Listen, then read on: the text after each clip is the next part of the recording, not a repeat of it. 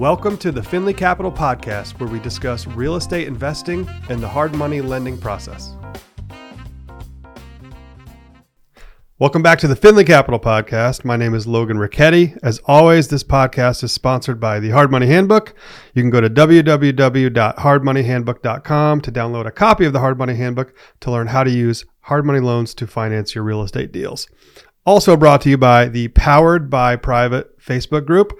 If you are a real estate investor, lender, or borrower, or aspire to be any of those things, this group is for you. Go to facebook.com and look for the Powered by Private Facebook group. Hop in there, join the discussion, join the conversation, and get after it with us there.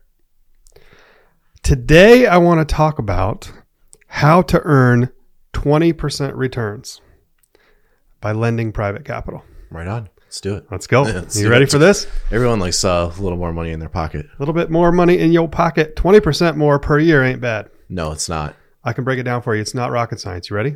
Let's do it. All right, here we go. Let's say you have $100,000 in lendable capital. Okay. You want to become a private lender. You just don't know how to lend private capital. You don't know how to do it. I'm going to break down for you how to do it, but today I'm going to show you how you can earn really good returns safely by lending your own capital. So just break down an example deal, keep it real simple. Cool. The typical hard money loan, private loan, if you will, from Finley Capital is lent at 12% interest. Okay. Okay. So what that means is, in theory, every month, the lender earns 1% per month on the funds that they lend. So let's say Lowell is going to lend $100,000. He's going to start on January 1st, and he's going to make a 12 month loan that ends on December 31st. Okay. He's going to make $1,000 a month in interest every month. So at the end of 12 months, he will have made $12,000 in interest. Got it? Mhm. On January 1st, when Lowell writes that loan, he's also going to charge what's called an origination fee.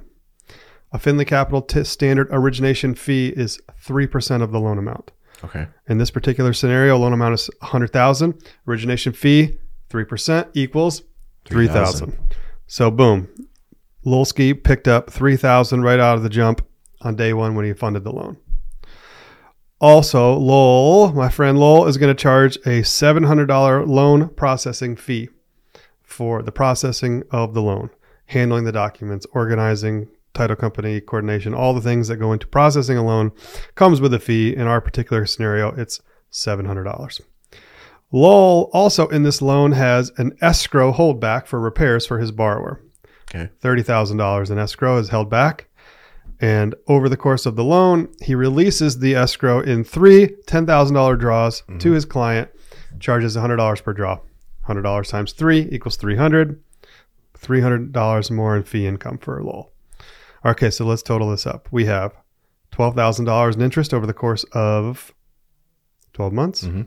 We have 3000 in loan origination fees up front on day one, Mhm. another $700 in processing fees up front on day one, and then $300 in draw fees over the course of the loan.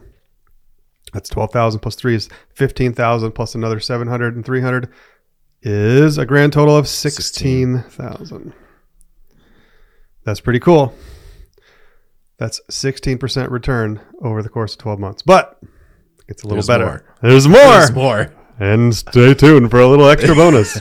okay, here's the cool thing about this. Here's the cool thing about private lending, why I love private lending so much. Mhm. Let's say the loan is not a 12 month loan. Let's say it's a six month loan. Okay. Okay. So let's say Lowell makes two loans over the course of 12 months. The first loan on day one, the second loan on day 181, using the same capital because on day 180, the capital comes back from the loan repayment. So now Lowell takes that 100,000, he gets to redeploy it. hmm So Lowell on day 181 charges a new loan origination fee of 3000, more processing fees, 700 and draw fees again of 300 and 700.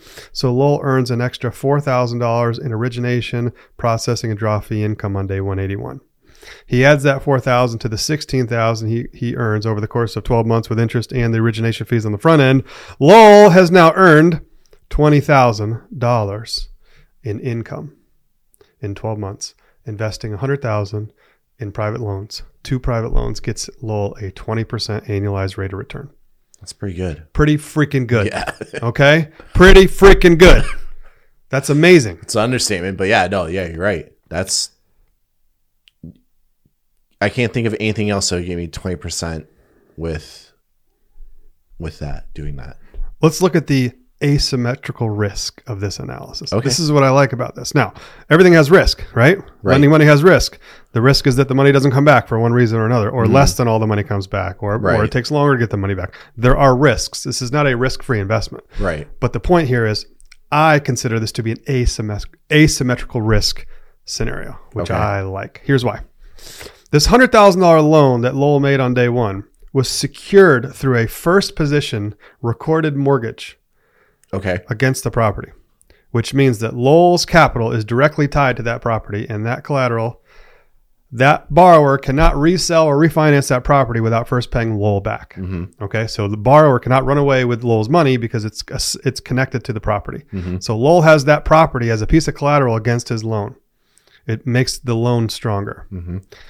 The second uh, risk mitigating factor that creates asymmetrical risk, in my opinion, is the fact that the exposure on that piece of collateral of 100,000 that Lowell sent out was not more than 65% of its after repaired value, Okay. which means when that property is finished up, it's worth more than 160, 170,000. Right. Whatever, whatever it is.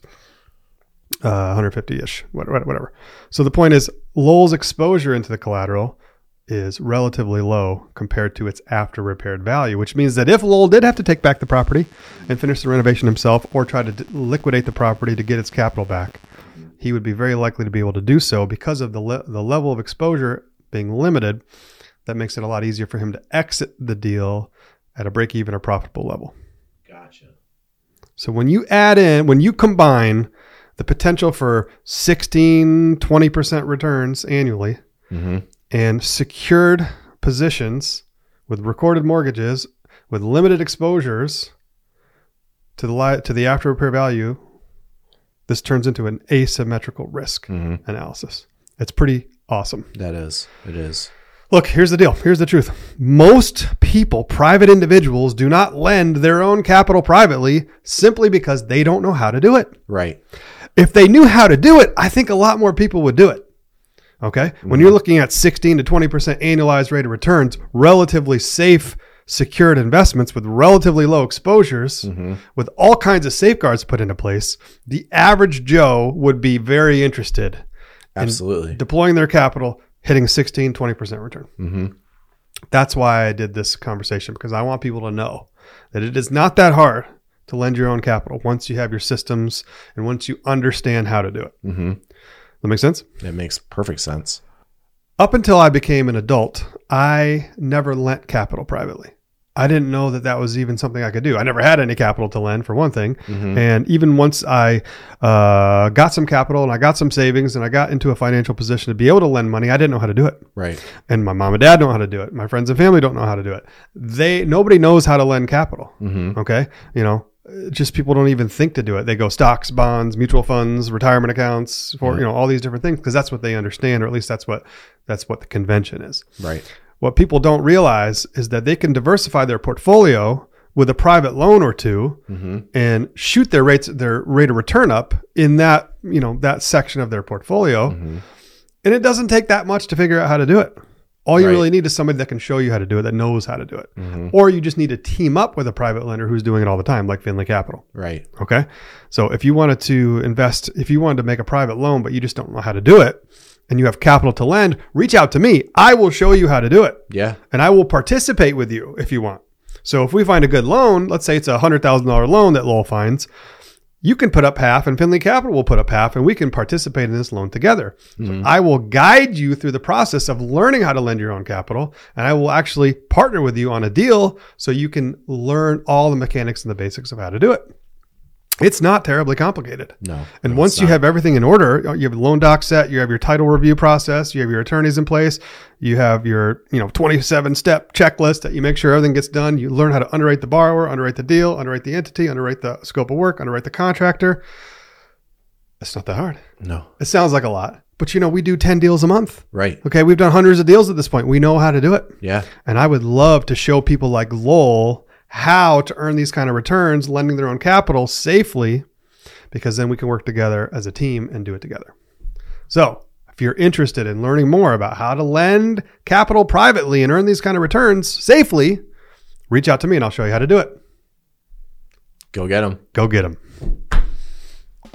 Thank you for listening to this episode of the Finley Capital Podcast. Please like and share this episode. Help us grow our following so we can help more hard money loan borrowers and investors like you. And don't forget to follow us on social media at Finley Capital. We're on Facebook, Instagram, TikTok, and YouTube. We'll see you out there.